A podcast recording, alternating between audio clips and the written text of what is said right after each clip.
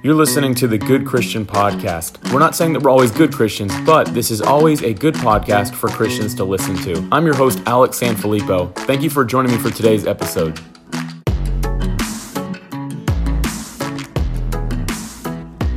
Hey, welcome back, everybody. And if you are joining us from the United States today, then happy Labor Day. I hope that you're enjoying your day off as I am.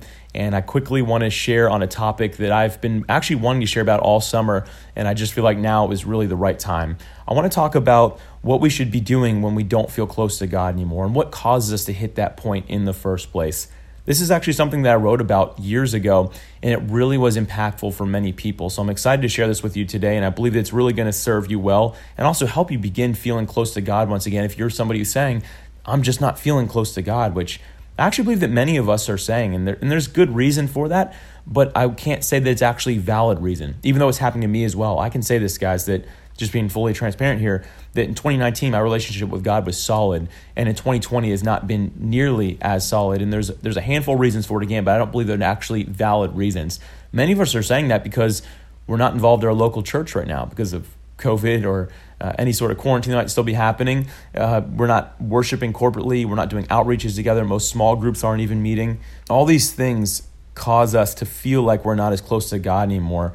And many of us are saying, God, did you leave me? Why is this happening? And those are all very natural things. But we have listeners to this podcast that are literally global. They're all over the world. Some places where they never had those things, and they're saying, "Well, I'm still good in my relationship with God, right? Like that's not what's holding me back. Like it's not that I can't go to a building or I can't have corporate worship or even meet with people. It's not legal for some of the listeners of this podcast to actually do those things."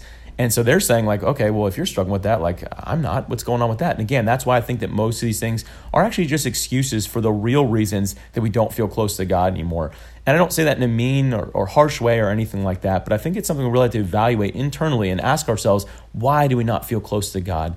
Because I've been really doing this over the last couple of months throughout summer when I just really felt like I lost that closeness. And my excuses were the same. Well, God, I'm not going to church right now because it's not open. I can't and well there's no corporate worship so i'm really not spending time worshiping you at all. And and, and also there, there's no outreaches so i can't go serve people.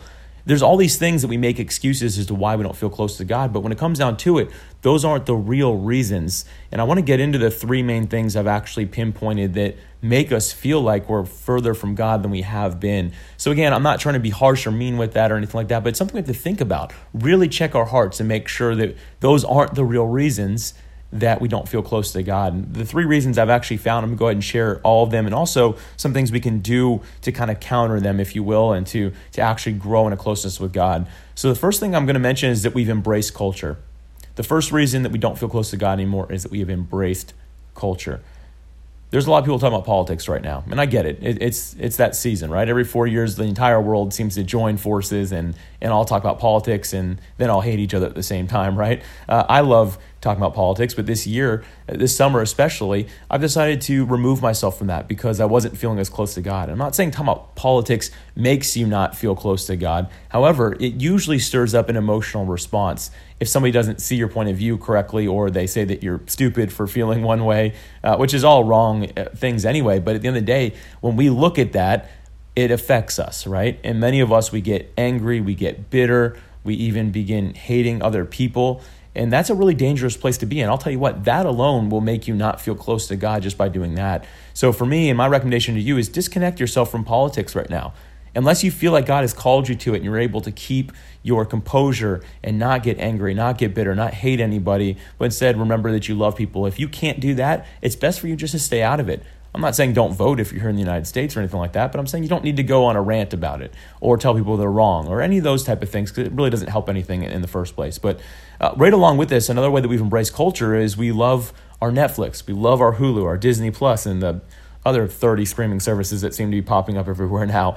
We love these things and we consume the same information, the same TV shows, the same movies, the same content as the rest of the world does. And I think that many of us we need to reevaluate what we're actually allowing our eyes to see and our ears to hear. Because we're watching and listening the same thing that the world is and, and god has called us to be different.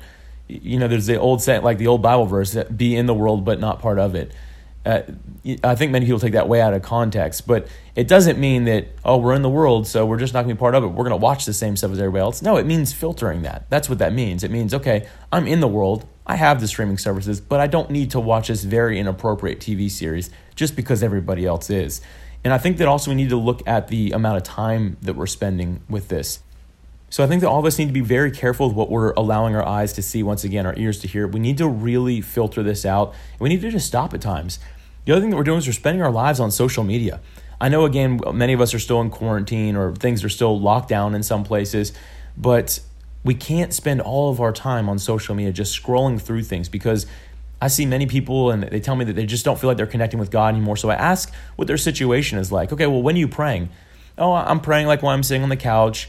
They usually have the TV on the background. They're scrolling through social media at the same time. I was like, well, what, what kind of depth are you trying to actually uh, grow with God? Like, are you actually going to be able to do any of that if you're distracted by all these other things? And I think that many of us, we just need to put down the phone for a little bit. We need to be on a social media fast and we need to stop living in a fantasy world because a lot of it is, is really that's what we're seeing, that's what we're looking at.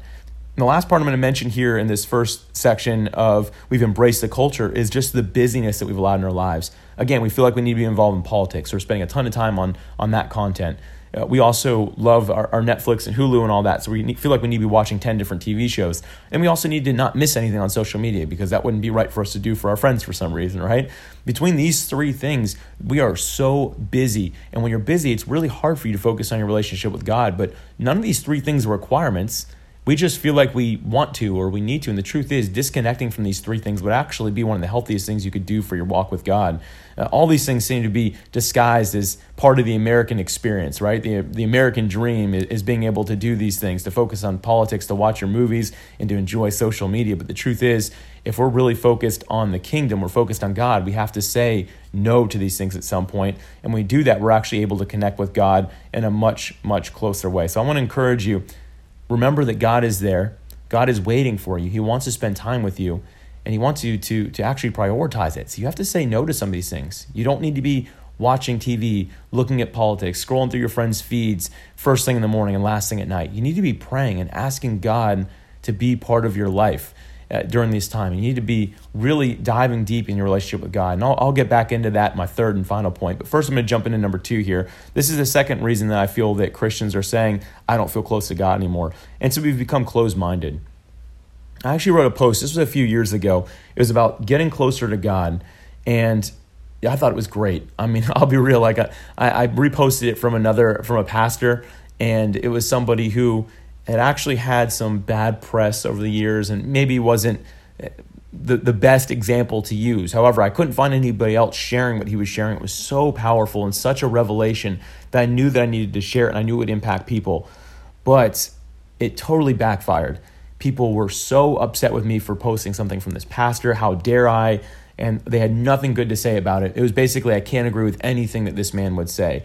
And I was so disheartened by this because here's the thing the man spoke straight what God's word was saying. Like there was no it was it was white it was completely white and black. Like there was no like gray area of this like this was Holy Spirit inspired. This was something that was really I believe going to help a lot of people. And so many people again they just totally roasted this post. They're like this is terrible Alex, you should never post anything by this guy blah blah. blah. I can't believe anything that he would say and we've just become closed minded. And it's because society's told us, okay, we're going to, now we use the word cancel. We're going to cancel this guy because he did something that wasn't right at one point. So nothing he says can be right or good or true. And we've just embraced this mindset of, of being closed minded. And I can tell you exactly what this is and why this makes you not feel close to God. It's a lack of humility. You know, there's the, the whole scripture where Jesus told the Pharisees to, uh, whoever's without sin, to throw the first stone, and no one threw one all of us, we're willing to throw that first stone in today's society. We feel better, more holy than thou. And when somebody does something wrong, we feel like we can't listen to anything they have to say because they can't possibly say anything good because they've said something bad. And it's just not true. And I believe, again, it comes down to a lack of humility.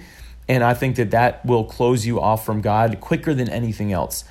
God does not connect with the proud, God connects with the humble. If you look at someone like King David, over and over again, the Bible refers to him as a man of humility, over and over and over again. And that's why God was so close to him. That was his servant because he never felt better than anybody. He never felt like he couldn't learn from other people. And all of us have to be willing to step back a little bit from our and take ourselves out of the equation and and be open-minded and stop being so closed-minded. I believe that God can teach us something from anybody regardless of their past uh, or whatever they whatever they are, however they're living. God can still teach us something through it. We just have to filter things through the perspective and the lens of the Bible and lining it up with God's word. And if it lines with God's word, again, it doesn't matter what vessel is saying it, what person is saying it. What matters is is it right? Is it true? Is there something in this for me that I can take so I can grow closer to God and use it to serve people at the same time? So, again, the second one is we've become closed minded. And I feel like that's a reason we're not as close to God anymore. We have to be humble, we have to be open minded, and understand that this is a necessity for us to continue to, to properly love people and properly love God. So, moving on to the third and final point. This is the big one. This is the main reason I feel like people say I don't feel close to God anymore. And it's because we don't feel like we need God anymore. We don't feel like we need God.